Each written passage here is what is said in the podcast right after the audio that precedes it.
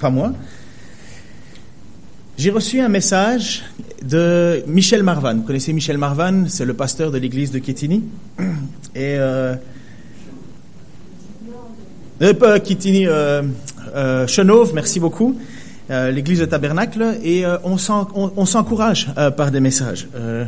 Et donc ce matin, 6h50, j'étais moi-même en train de, réviser ma prédication et je reçois ce message. Et il dit, étant choisi par Jésus et me laissant aimer par lui, j'ai l'assurance qu'il ne m'abandonnerait jamais. Et toi, y crois-tu pour toi? Alors après ça, il dit, Hello Ken, je te souhaite un excellent dimanche, sois béni. Et c'est exactement le sujet de ma prédication. Et j'étais encouragé par cela, parce que ce sont des sujets, pardon, difficiles quelque part. Difficiles pourquoi? On va revenir un petit peu dans ce qui était notre prédication de la semaine passée. Aujourd'hui, j'ai appris ça, quitte ou double. Euh, il y avait un jeu apparemment qui était joué par les enfants et dans ce jeu, à un certain moment, c'était quitte ou double. C'est ou tu gagnes ou tu t'en vas, ou tu, ou tu, doubles ta mise ou tu arrêtes. Je sais plus le nom de ce jeu, euh, euh, n'étant pas né lors de la création de ce jeu, je ne connais pas tous les détails, mais je connais l'expression quitte ou double. Je pense que dans votre vie, vous connaissez cette expression quitte ou double. On était où et on était dans quel contexte? On était dans le contexte où Jésus avait fait euh, ces miracles de transformer avec cinq pains et deux poissons, d'avoir permis de nourrir euh, 5000 hommes. Donc euh, seulement on sait le nombre d'hommes, mais on ne sait pas le nombre de personnes exactes. Donc on avait hypothétiquement dit entre 15 et 20 000 personnes. Euh, Jésus avait demandé à ses apôtres d'aller chercher comment ferons-nous pour les, les, les nourrir. Et là, euh, ils étaient un peu perdus, ils savaient pas trop comment faire. Même avec 200, de- 200 pièces d'argent qui représentent 8 mois de salaire, on pourrait même pas nourrir les gens. Et puis André vient avec euh, avec 5 points de poissons, il dit on n'a que ça. Et à la fin, le miracle s'est produit. Il y a même 12 corbeilles qui sont remplies avec les restes. Le lendemain, donc Jésus quitte, renvoie la foule, renvoie ses apôtres qui Vas- allez-y déjà de ce côté-là, je vous rejoins. Euh, c'est un passage que j'ai pas encore prêché, mais c'est là où euh, les apôtres sont au milieu d'une tempête et où Jésus vient et marche comme un fantôme, marche sur l'eau, puis enfin bref, tout ça c'est encore plus tard, mais vous connaissez ce passage-là. Et Jésus arrive de l'autre côté du lac maintenant, il est à Capernaum, il se trouve dans la synagogue, il enseigne, mais la foule est encore venue. Et Jésus leur a dit, mais vous venez ici parce que vous avez reçu à manger. C'était, une autre foule quelque part qui est venue parce qu'ils ont entendu qu'un miracle était là et les gens venaient et accouraient parce qu'ils disaient, Jésus dit, vous venez ici parce que vous avez reçu à manger, vous avez reçu même suffisamment, mais vous n'avez pas compris le sens de mes miracles. Le texte continue et là c'est Jésus qui enseigne dans cette euh, euh, synagogue. Alors, Capernaum, et c'est là où on se trouve, on est au, verset 59, Jésus dit ces paroles alors qu'il enseignait dans une synagogue à Capernaum. Capernaum, c'est la ville où ses parents habitent, c'est la ville de sa famille. Euh, euh, certains, euh, enfin vous connaissez les endroits, les lieux classiques pour Jésus. On parle de Jésus qui est né à Bethléem, Bethléem qui était qui était la prophétie où le Fils, où le Messie devait naître, puisque c'était à Bethléem, ville de David.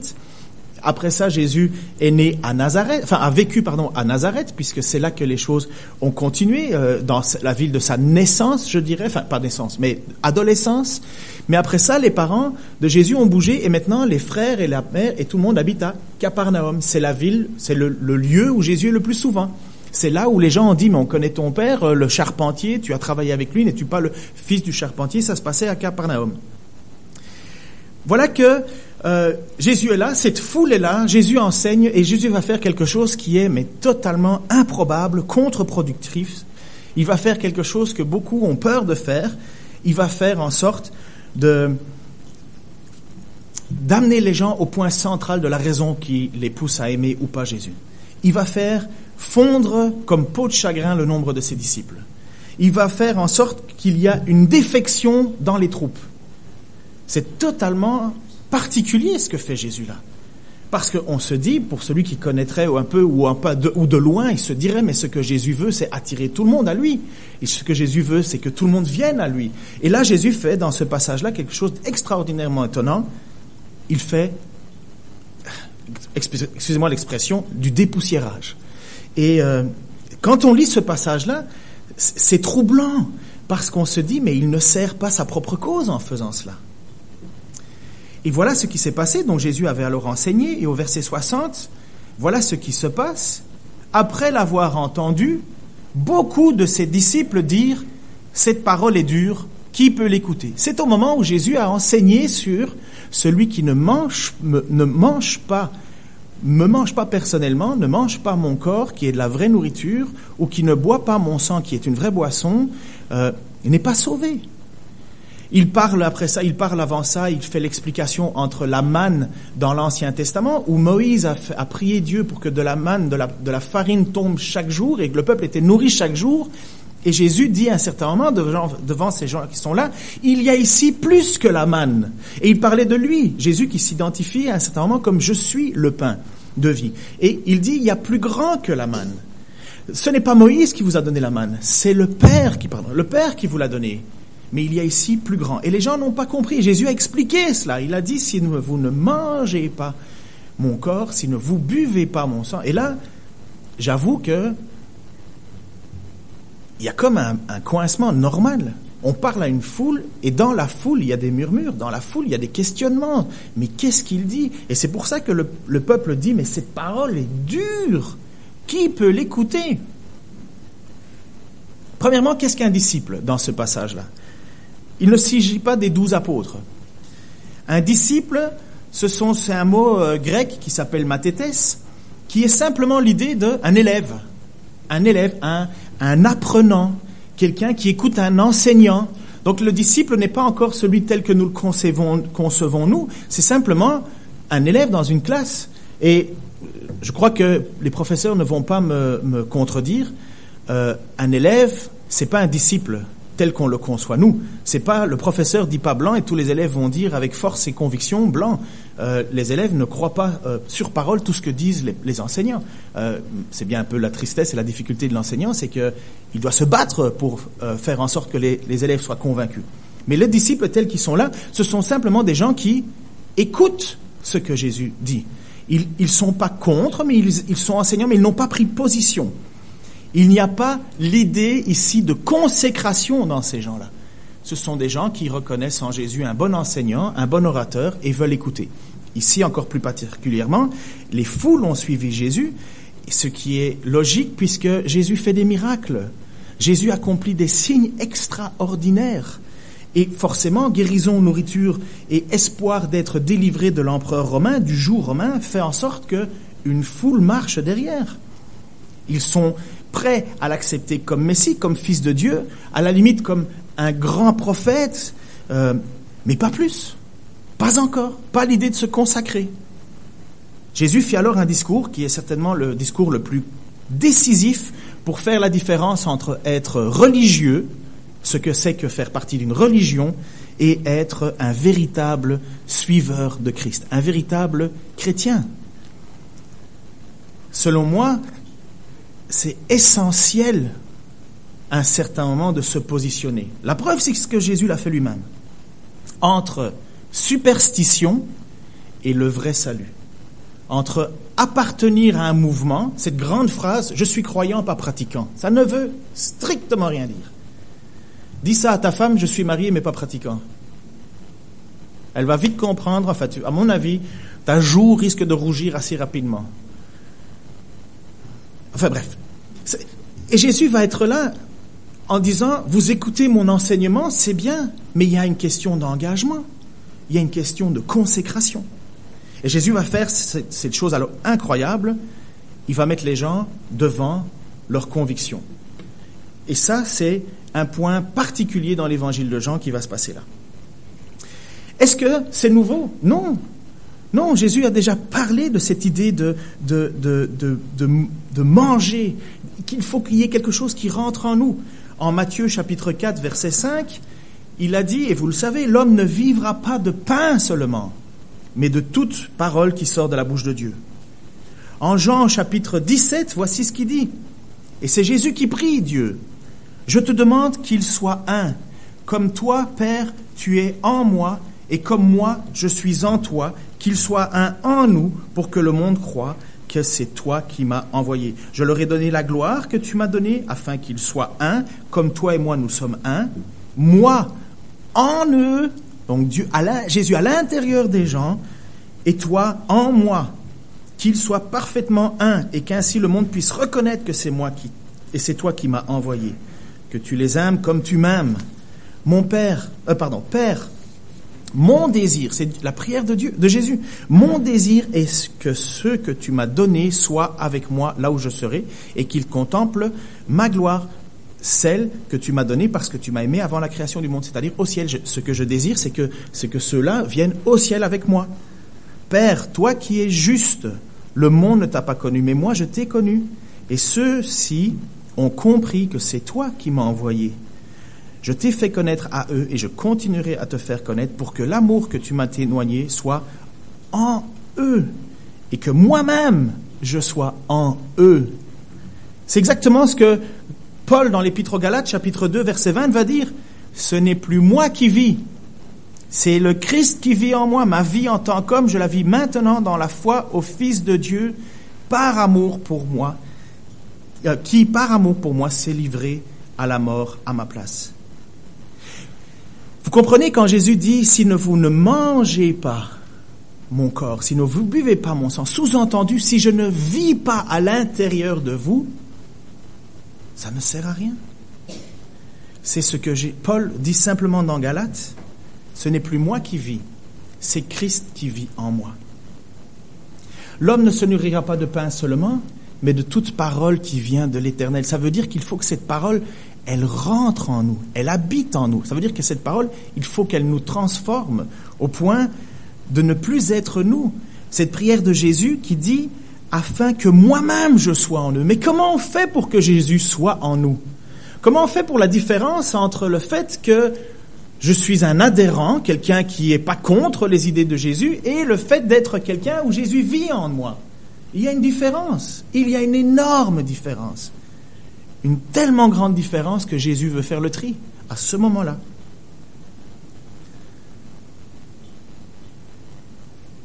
Bien sûr, certains sont restés à la vision très matérialiste de la chose. Mais comment je fais pour que Jésus vive en moi? Faut-il le manger? Et quand Jésus a parlé de son corps, les gens certainement ont eu cette idée de cannibalisme. D'ailleurs, à l'époque, euh, euh, je, ne sais plus quel empereur a fait en sorte de faire massacrer les chrétiens parce que il, il les suspectait de cannibalisme. Ces gens qui mangent Christ quand ils se réunissent, et lui, pour lui, il ne voyait pas le côté spirituel. Pour eux, c'était, et il, n'avait pas été plus loin, mais pour eux, ce sont des gens qui sont fous. Ils mangent leur Christ, ils mangent leur serviteur, ils le mangent. Alors voilà que, où on est dans ce point-là. Jésus leur dit à cet moment, parce que les gens sont choqués. C'est pourquoi cette parole, elle, tombe en disant, après l'avoir entendu, beaucoup de ses disciples, donc ceux qui étaient enseignés, dire, ces paroles est trop dures, qui peut l'écouter? Et Jésus leur dit ceci. Est-ce que cela vous choque? Est-ce que cela vous choque? Mais, et alors, après ça, il dit, mais qu'est-ce que vous allez dire quand le Fils de l'homme retournera d'où il est venu? Qu'est-ce que vous allez dire quand le Fils de l'homme va retourner? Encore une fois, cette question est à la fois énigmatique. Et pour d'autres, elle est claire comme de l'eau de roche. Aujourd'hui, nous, on le lit avec le recul, mais à l'époque, ils ne comprenaient pas encore. Vous savez très bien, je pense, comment Jésus est retourné au ciel. Vous savez comment ça s'est passé. Ah ben oui, c'est évident. Ça s'appelle la crucifixion. Voilà comment Jésus. Et voilà ce que Jésus dit aux foules. Vous êtes choqués parce que je vous enseigne qu'il faut que je vive en vous. Mais qu'est-ce que vous allez penser lorsque vous allez me voir pendu à une croix crucifié?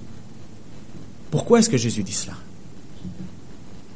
Pour quelqu'un qui voit en Jésus le roi d'Israël, et d'ailleurs n'est-il pas écrit au-dessus de la plaque de Jésus le jour de sa mort, roi des Juifs? Pour quelqu'un qui croit, parce que Jésus est un bon enseignant, que nous avons ici un excellent enseignant, certainement peut-être comme le prophète. C'est quelqu'un qui va renverser l'occupant. Et d'ailleurs, c'est ce que la majorité de cette foule espérait. Si moi je vous dis que on met, euh, tout le gouvernement à terre et après ça on paye plus un seul, un seul centime d'impôt, je vais pas me faire forcément des ennemis, je vais me faire beaucoup d'amis. Si on renverse le gouvernement, plus d'impôts, ça veut dire que 50% de votre argent pour lequel vous travaillez revient directement dans votre poche. Et vous avez quelqu'un qui, et d'ailleurs c'est ce que s'appelle la politique, qui vous dit je vais y arriver, je vais y arriver, je vais y arriver. Mais vous le suivez. En plus, il parle super bien et en plus, il fait des miracles. Mais vous le suivez. C'est lui qui va renverser l'occupant. Forcément, je veux le suivre. Je veux être un disciple de lui. Je veux être, je veux être un, un votant.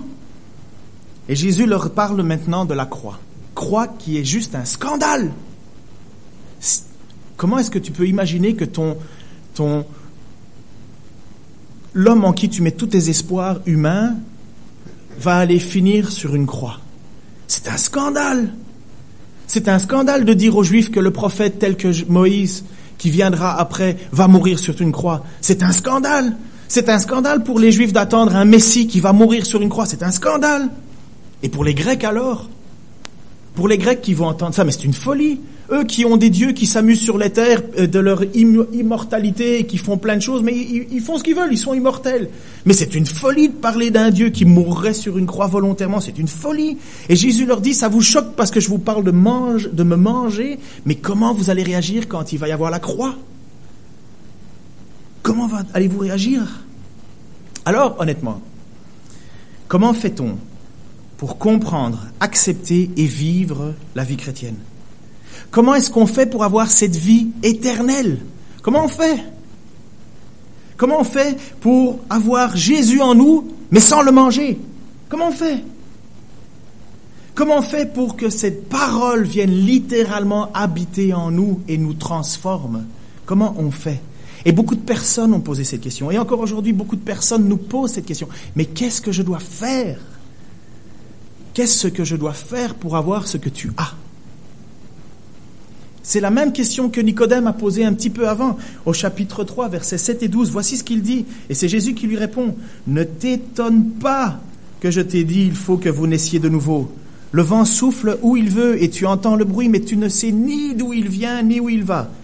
C'est aussi le cas de toute personne qui est née de l'Esprit. Nicodème reprit la parole et dit, mais comment cela peut se faire? Jésus lui répondit, tu es enseignant en Israël et tu ne sais même pas cette chose-là. En vérité, en vérité, je te le dis, nous disons ce que nous savons et nous rendons témoignage de ce que nous avons, euh, de ce que, euh, de ce que nous, vous, de ce que nous avons vu. Et vous ne recevez pas notre témoignage. Si vous ne croyez pas quand je parle des réalités terrestres, comment croirez-vous quand je vous parle des réalités célestes? La réponse de Jésus à la foule et à la foule de ses disciples, des disciples qui sont là, est assez simple dans sa formulation. Et honnêtement, c'est très difficile à saisir, très difficile à comprendre. Elle est une, une, sa formulation, elle est simple dans son explication, mais dans l'acceptation, ça, ça tiraille. Elle tend vers une question difficile aujourd'hui encore. Et je ne compte pas forcément l'aborder ce matin. La réponse de Jésus, elle était claire. Voici comment il répondit. Il ajouta, donc parce que les gens disent comment peut-on accepter, comment peut-on entendre un tel discours, il ajouta, voilà pourquoi je vous ai dit que personne ne peut venir à moi si le Père, euh, si le Père ne lui en a pas donné la possibilité. Personne ne peut venir à moi si le Père ne lui en a pas donné la possibilité. Et qu'est-ce qui s'est passé à ce moment-là? Dès lors, beaucoup de ses disciples retirèrent et cessèrent d'aller avec lui. Mais c'est incroyable. Pourquoi est-ce que Jésus va faire cela? Pourquoi est-ce que Jésus les amène pas un peu plus loin dans la marche avec lui en se disant bon ben ils vont accepter, ils vont à force, ils vont être convaincus? Non, Jésus, Dieu fait homme, celui qui connaît le cœur, celui qui connaît les pensées, dit simplement ceci personne ne peut venir à moi si le Père ne lui en a pas donné la possibilité. Jésus déclare avec énormément d'assurance cela. Lui qui est venu et qui a une mission sur la terre, faire en sorte de sauver l'humanité, de sauver. Je ne suis pas venu pour juger, mais pour sauver, va-t-il dire à Nicodème. Et Nicodème veut saisir cela en disant, mais comment est-ce qu'on fait? Est-ce que je rentre de nouveau dans ma mère ou quoi que ce soit? Non, il faut que tu naisses d'eau et d'esprit. Mais comment cela peut-il se faire? Et alors Jésus lui dit, mais tu es maître en Israël et tu sais pas ça et voilà que Jésus répond maintenant. Lui qui est le pain de vie, lui qui est la lumière, lui qui offre sa vie pour le péché comme euh, le péché de, euh, les péchés qu'on a commis contre Dieu. il dit on ne peut pas venir à moi, on ne peut pas venir à moi sans que Dieu en soit à l'initiative. Est-ce que c'est nouveau? Est-ce que c'est nouveau? Tout au long de l'enseignement de Jésus, on va retrouver cela. Juste dans notre évangile de Jean, on va voir au verset 37 que Jésus a dit Chacun de ceux que le Père me donne viendra à moi, on est dans le chapitre 6, chacun de ceux que le Père me donne viendra à moi, et je ne rejetterai jamais celui qui vient à moi. Première initiative, celui que le Père me donne. Au verset 39, il va dire, Et voici ce que veut celui qui m'a envoyé, donc Dieu, c'est que je ne perde aucun de ceux qu'il m'a confiés, initiative de Dieu, mais que je le relève le jour de la, euh, relève de la mort au dernier jour. Verset 44, Personne ne peut venir à moi si le Père qui m'a envoyé ne lui conduit. Et moi, je le relèverai de la mort au dernier jour. Et verset 66, aujourd'hui, 65, euh, voilà pourquoi je vous ai dit, personne ne peut venir à moi si le Père ne lui en a pas donné la possibilité. Ah. Voilà pourquoi tout le monde n'accepte pas le message. Voilà pourquoi Jésus, à un certain moment, leur dit, ce que vous cherchez, c'est terrestre. Vous cherchez simplement quelqu'un qui va améliorer votre condition. Vous ne cherchez pas celui qui va sauver votre âme. Sous-entendu, vous n'avez aucune réalité, aucune connaissance de la colère de Dieu qui est sur vous. Parce que c'est Dieu qui jette en enfer. C'est pas le diable. Le diable, il est jeté en enfer lui-même. C'est Dieu qui, à un certain moment, dit, j'ai tout fait pour que vous puissiez être sauvés de ma propre colère parce que vous n'avez jamais voulu m'obéir. Et certains ne veulent pas entendre parler de cela. Ils veulent pas entendre parler d'enfer. Ils veulent pas entendre parler de repentance envers Dieu. Ils veulent juste le bon côté de Dieu. Ils veulent le ventre plein. Ils veulent les guérisons. Ils veulent tout. Et Jésus fait à un certain moment la distance en disant, mais si je ne vis pas en vous, si je ne suis pas celui qui vient renouveler votre esprit, si je ne suis pas celui qui vient renouveler qui vous êtes, ça ne sert à rien de connaître des formules. Ça ne sert à rien. Ça ne sert à rien. C'est pour ça que Jacques peut dire avec assurance, tu dis que Dieu existe, très bien, les démons aussi. C'est pour ça que je vous dis, être croyant sans pratiquer n'a aucun sens. Un croyant, ça pratique. Pourquoi? Parce qu'un croyant n'est plus ce qu'il était. Il est une nouvelle création, une nouvelle créature. Ce n'est plus moi qui vis, dit Paul. C'est Christ qui vit en moi. Et c'est pas que Paul qui doit dire ça. C'est tout le monde. Le jour où on va être devant Jésus, il va nous dire, viens, rentre bon et fidèle serviteur, parce qu'il nous connaît. Et il y en a d'autres qui vont dire, mais nous avons fait des miracles, nous avons fait des prophéties en ton nom, nous avons même guéri en ton nom. Et Jésus va avoir cette audace de dire, arrière de moi, vous qui commettez l'iniquité, je ne vous ai jamais connu. Mais c'est, c'est, c'est effrayant et à la fois tellement juste. Je ne peux pas inventer une vie chrétienne avec Dieu. Je ne peux pas être sauvé par des actions je suis sauvé par ma relation intime avec lui. Parce que je dis à Seigneur, viens prendre ma vie. J'ai perdu le contrôle devant Dieu. Je ne sais pas réussi à vivre ma vie comme Dieu le voulait. J'ai été pécheur. Depuis ma naissance, le péché est dans ma vie, dit l'apôtre, euh, dit, dit David. Qui pourra me sauver? Mais c'est Christ qui sauve. Et non pas parce que j'essaye de négocier avec Jésus-Christ. C'est parce que j'ai dit, ma vie ne vaut rien, elle est condamnée, si Christ ne vit pas en moi, je suis condamné. Voilà ce qu'est la nouvelle naissance. Et ça, qui peut le décider? Si ce n'est Dieu. Si ce n'est Dieu, personne ne peut venir à moi si le Père ne lui a pas envoyé. Je ne peux pas faire autre chose que prêcher ce texte, même si c'est comme marcher dans un mur avec du papier, du papier euh. Je ne sais pas comment on appelle ça ici, euh, papier sablé. D'abord, il y a le, gros numéro, puis après ça, ça devient de plus en plus fin. Et, j'ai l'impression, quand on lit ce texte, que ça nous enlève toutes sortes de certitudes dans notre vie. Ça nous enlève toute l'imagination, toute la possibilité de croire que nous sommes que Dieu nous est redevable que de quelque chose. Non. La seule chose que je suis redevable, c'est de dire à Seigneur, tu m'as fait la grâce de croire en toi. Tu m'as donné la grâce, tu m'as fait la grâce de croire en toi. Suite donc à cet enseignement, la foule le quitta. Le texte laisse supposer, et là j'ai pas de certitude dans ce que je vous dis, mais le texte laisse supposer que c'est toute la foule qui partit. Puisque quelques minutes après, ou en tout cas directement après, Jésus se tourne vers ses apôtres et va leur dire, et vous Vous voulez aussi partir? Alors, je ne peux pas affirmer que toute la foule, tous les, tous les gens qui étaient là sont partis, mais Jésus a fait partir par ses paroles la foule. Vous savez, c'est ça l'important de lire l'Écriture. Bien souvent, on prête à Jésus des choses qui ne sont pas vraies, mais que ça a l'air beau. Ah, Jésus faisait venir avec les foules à lui et il faisait pas de différence. Non, non, non. J'ai tout à fait raison avec ça. Mais à un certain moment, Jésus dit, j'ai une mission et si tu ne la comprends pas, le sens de mes miracles, ma mission ne te sert à rien. C'est ce qu'il a dit lui-même. Et vous savez ce qui est triste aujourd'hui. Et j'aime énormément écouter des prédications à gauche, à droite. J'aime ça, j'aime ça parce que je ne suis pas, euh, je suis pas infaillible, parce que je me trompe, parce que je fais des, des, erreurs, et j'aime être encouragé et enseigné par les gens de l'extérieur aussi. Euh, de toute façon, je crois que tout prédicateur ou tout enseignant, tout pasteur doit continuer à se former, continuer continuellement. Il y a des fois où on est rassuré de ce qu'on croit, et il y a des fois où on est, où on est remis, euh, euh, où on est repris de ce que l'on croyait. Mais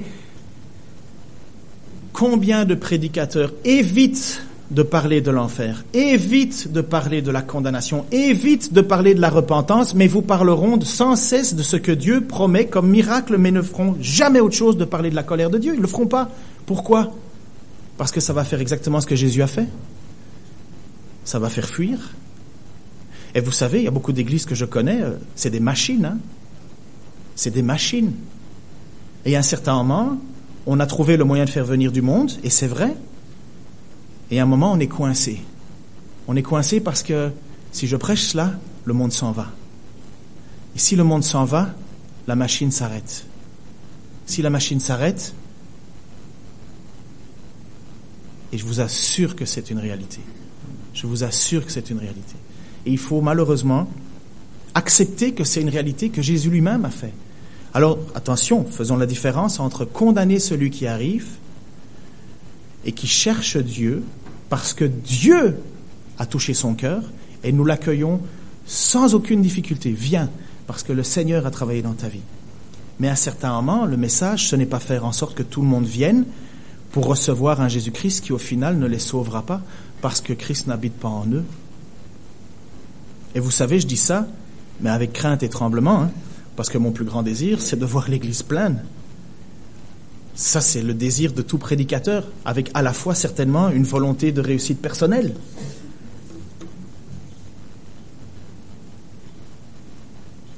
F.F. Bruce, qui est un, enseignant, dit ceci au sujet de ce qui s'est passé. Il résume ça d'une très belle façon.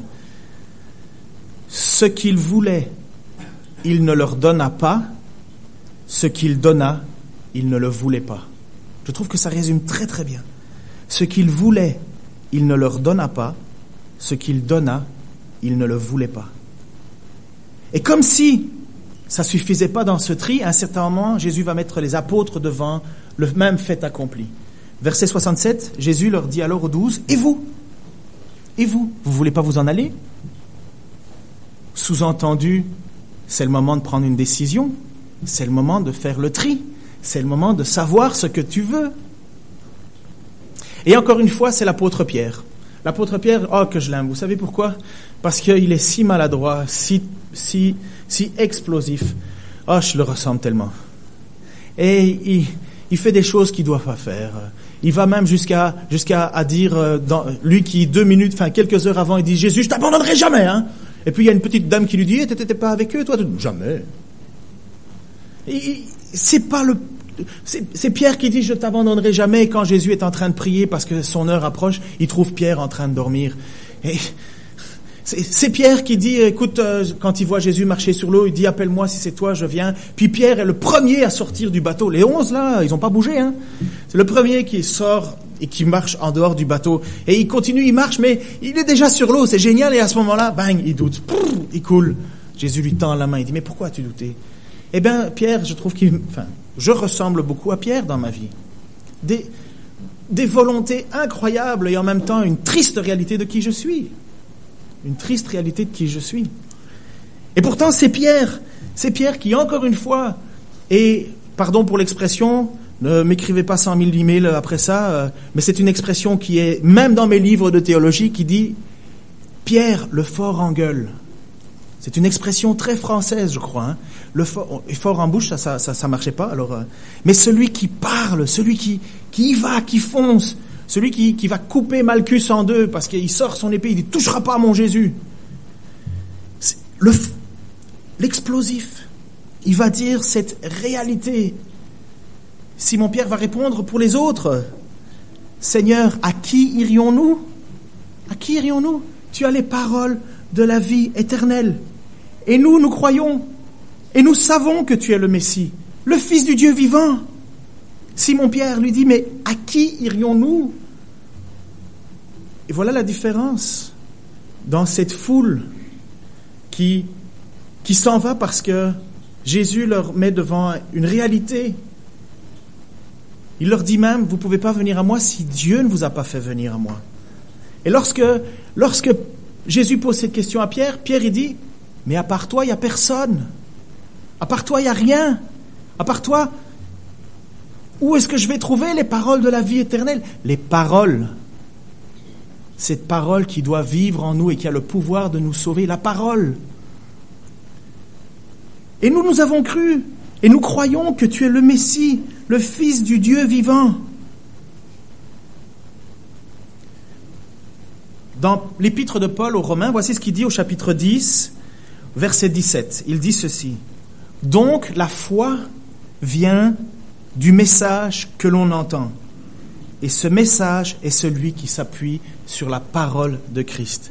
Cette parole qui a le pouvoir de nous sauver. C'est une parole. On a posé la question, et à juste titre, et merci de l'avoir fait hier. Oui, mais on pourrait peut-être se passer de la prédication. C'est la parole qui sauve. Ce n'est pas le fait de savoir que Jésus est un gars cool qui peut faire en sorte de me faire euh, avoir ce que je désire dans la vie, du pain, de la santé. Ça ne sauve pas. Ça ne sauve pas. C'est cette parole qui est en nous. Et la première chose qui, à mon avis, est un signe de l'acceptation de la parole de Dieu, c'est de savoir que je suis pécheur devant Dieu. Parce que, exactement, Pierre a dit cela, mais tu as les paroles de la vie éternelle. Où est-ce que je pourrais trouver cela? Et Jésus n'a jamais été tendre, Jésus a toujours été accueillant, mais Jésus a toujours mis devant sept points. Et la foi vient de ce que l'on entend et la parole vient de ce, des paroles. Et, ce qu'on entend, le message, c'est ce qui s'appuie sur la parole de Christ. Et là encore, Jésus, comme si ce n'était pas suffisant, Jésus regarde alors ses douze apôtres, et certainement il doit regarder Pierre face à face, et il lui dit, encore une fois certainement pour affirmer un peu plus le fait que c'est Dieu qui est à l'initiative de tout ça et que l'homme ne peut se vanter de rien, Jésus leur répondit, ne vous ai-je pas choisi, vous les douze? Choisi dans le sens euh, appelé à être les apôtres. Pas encore l'idée appelée d'être sauvé, mais l'idée d'être appelé apôtre. C'est pas moi qui vous ai choisi pour être mes apôtres. Et pourtant, l'un de vous est un diable. Et pourtant, l'un de vous est un diable. Et le texte nous parle clairement en disant, il parlait de Judas, fils de Simon Iscariote, car Judas, quoiqu'il fût un des douze disciples, allait le trahir. Je vous ai choisi, et même en vous choisissant, il y a au milieu de vous un diable. Et là, ça dépasse notre compréhension, ça dépasse notre entendement, ça dépasse, ça dépasse le Jésus qu'on voudrait mettre en boîte, le Jésus qui se vend bien, le Jésus qui, qui fait en sorte que nous allons avoir une Église qui va être pleine. Ça nous dépasse. Ça nous dépasse d'accepter que même pour servir ses propres plans, Jésus a choisi Judas qui allait le trahir. Ça nous dépasse. Dieu serait-il injuste? Dieu serait-il injuste? Alors on, on écrit des, livres et des livres et des livres sur la question, et vous avez certainement déjà entendu ça dans votre euh, parcours chrétien, sur la question de l'élection, de la prédestination, prédestiné à être sauvé, prédestiné à être jugé. J'ai pas d'autre réponse jusqu'à aujourd'hui qui me convainc plus que celle que l'apôtre Paul a dit. Nous qui sommes le pot, face au potier, qui décide de faire avec de l'argile ce qu'il veut, entrerions-nous en contestation avec ce potier? J'ai pas de réponse. La seule chose que je peux dire à un certain moment dans une question comme ça, c'est premièrement, Seigneur, merci. Parce que si je te connais, c'est que tu as, tu as fait quelque chose pour que je te connaisse. Si aujourd'hui je peux te louer, t'adorer, c'est pas parce que j'ai découvert le meilleur Dieu de la panoplie de Dieu qui nous est donné. C'est pas parce que j'ai choisi le meilleur Jésus. Si je te connais tel que je te connais aujourd'hui, c'est parce que tu as décidé de te faire connaître à moi. Est-ce que je le méritais? Certainement pas. Comme quelqu'un l'a prié, je ne sais pas, il l'a dit justement, nous étions morts. Nous étions étrangers, nous étions loin. Et pourtant, Dieu nous a fait la grâce de rentrer dans notre vie. Je ne peux pas l'expliquer plus. Je ne peux pas le comprendre plus. Mais c'est la raison pour laquelle, et, ça je sais que c'est toi Denise qui l'a prié ce matin, nous prions pour que Dieu intervienne dans la vie des gens. Je ne sais pas qui Dieu a choisi ou pas choisi. Et ça ne me regarde en rien. Ce que je sais, c'est que Dieu a encore un peuple nombreux qui se cherche. Parce que Dieu n'a pas fini d'appeler et parce qu'il y a des gens qui vont répondre oui à son appel. Pourquoi? Pas parce que nous avons la meilleure façon d'appeler, parce que Dieu a appelé. Alors nous avons après ça à accueillir les gens, parce que Dieu les a appelés, comme il nous a appelés. Et après ça, on se joint à la communauté de ceux qui lèvent leur voix et qui rendent gloire à Dieu. Mais la question qui est là et qui nous est posée ce matin, et vous voulez-vous continuer à me suivre? Et qu'est-ce qu'on répond? Et qu'est-ce qu'on dit à cela? Et moi j'ai un très beau chant, euh, pas maintenant, mais peut-être que vous avez entendu Seigneur, à quel autre? Seigneur, à quel autre irions-nous qu'à toi? Tu as les paroles de la vie éternelle. Et nous, nous avons su et nous avons connu que tu es le Christ, le Fils du Dieu vivant. Je ne l'ai pas trouvé dans les célébrons Dieu, je ne l'ai pas trouvé dans les ailes de la foi, je ne l'ai pas trouvé. Je sais qu'il existe, euh, mais donc j'ai trouvé une vidéo euh, qui, qui amène ce chant. Et je crois que je vais même pas prier après ce temps, après ce moment.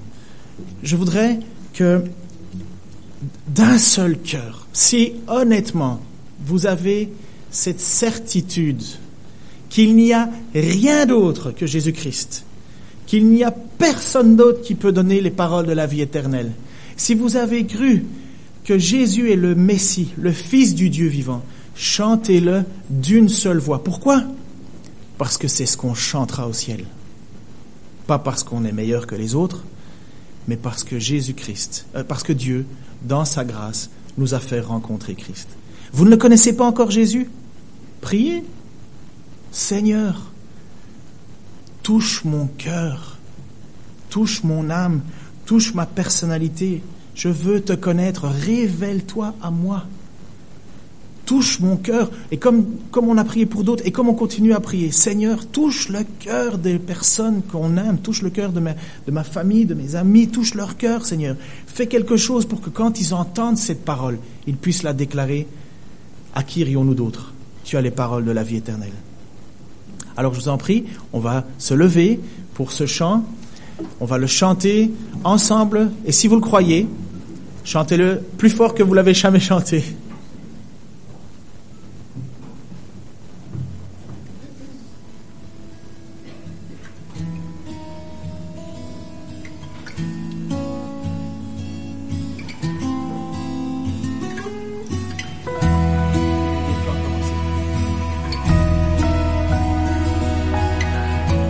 Paroles vont s'afficher.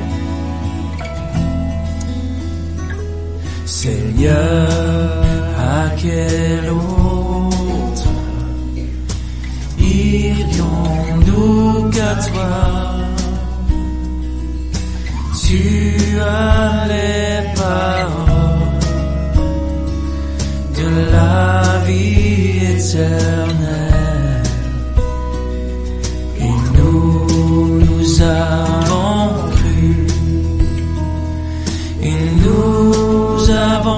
connu. Que tu es le Christ, le Fils du Dieu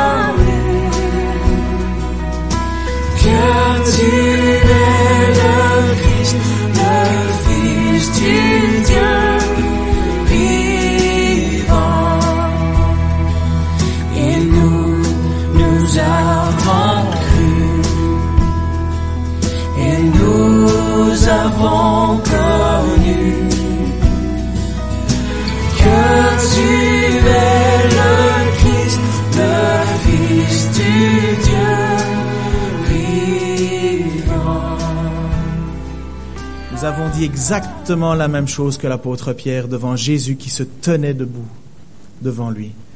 Tu as les paroles de la vie éternelle. Seigneur, je te prie que tu touches le cœur de ceux qui ne te connaissent pas encore, que tu leur révèles qui tu es. Seigneur, je te remercie pour tous ceux dont qui tu vis en eux. Tout cela n'est qu'une grâce, Seigneur. C'est une grâce, Seigneur. Et oui, tu as ces paroles de la vie éternelle. Je te prie que ces paroles continuent à travailler notre vie, travailler notre cœur, Seigneur. Merci de nous avoir appelés et d'avoir formé cette Église. Merci d'avoir appelé et d'avoir formé ton Église un peu partout, Seigneur. Donne-nous d'être un en toi, Seigneur. Donne-nous d'être un comme toi tu es un avec ton Père. Donne-nous, Seigneur, de vivre et de transformer et que nous puissions dire de plus en plus dans nos vies, ce n'est plus moi qui vis, c'est Christ qui vit en moi. Seigneur, j'en suis incapable si tu n'interviens pas dans ma vie, mais c'est mon désir. C'est mon désir, Seigneur, parce que à qui irions-nous d'autres Seigneur, merci de t'être révélé. Touche notre cœur encore cette semaine.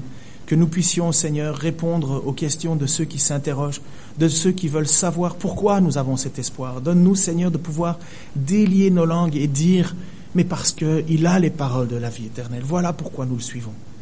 Seigneur, merci de nous transformer, de nous en donner plus d'assurance encore. Relève ceux qui sont affaiblis en disant, Seigneur, que ce n'est pas par leur force qu'ils sont sauvés, mais par ta grâce. Merci Seigneur, dans le nom de Jésus-Christ. Amen. Merci Ken. Veuillez vous asseoir, s'il vous plaît. Bon, je crois qu'on va finir les cultes. Il ne reste plus qu'à vous souhaiter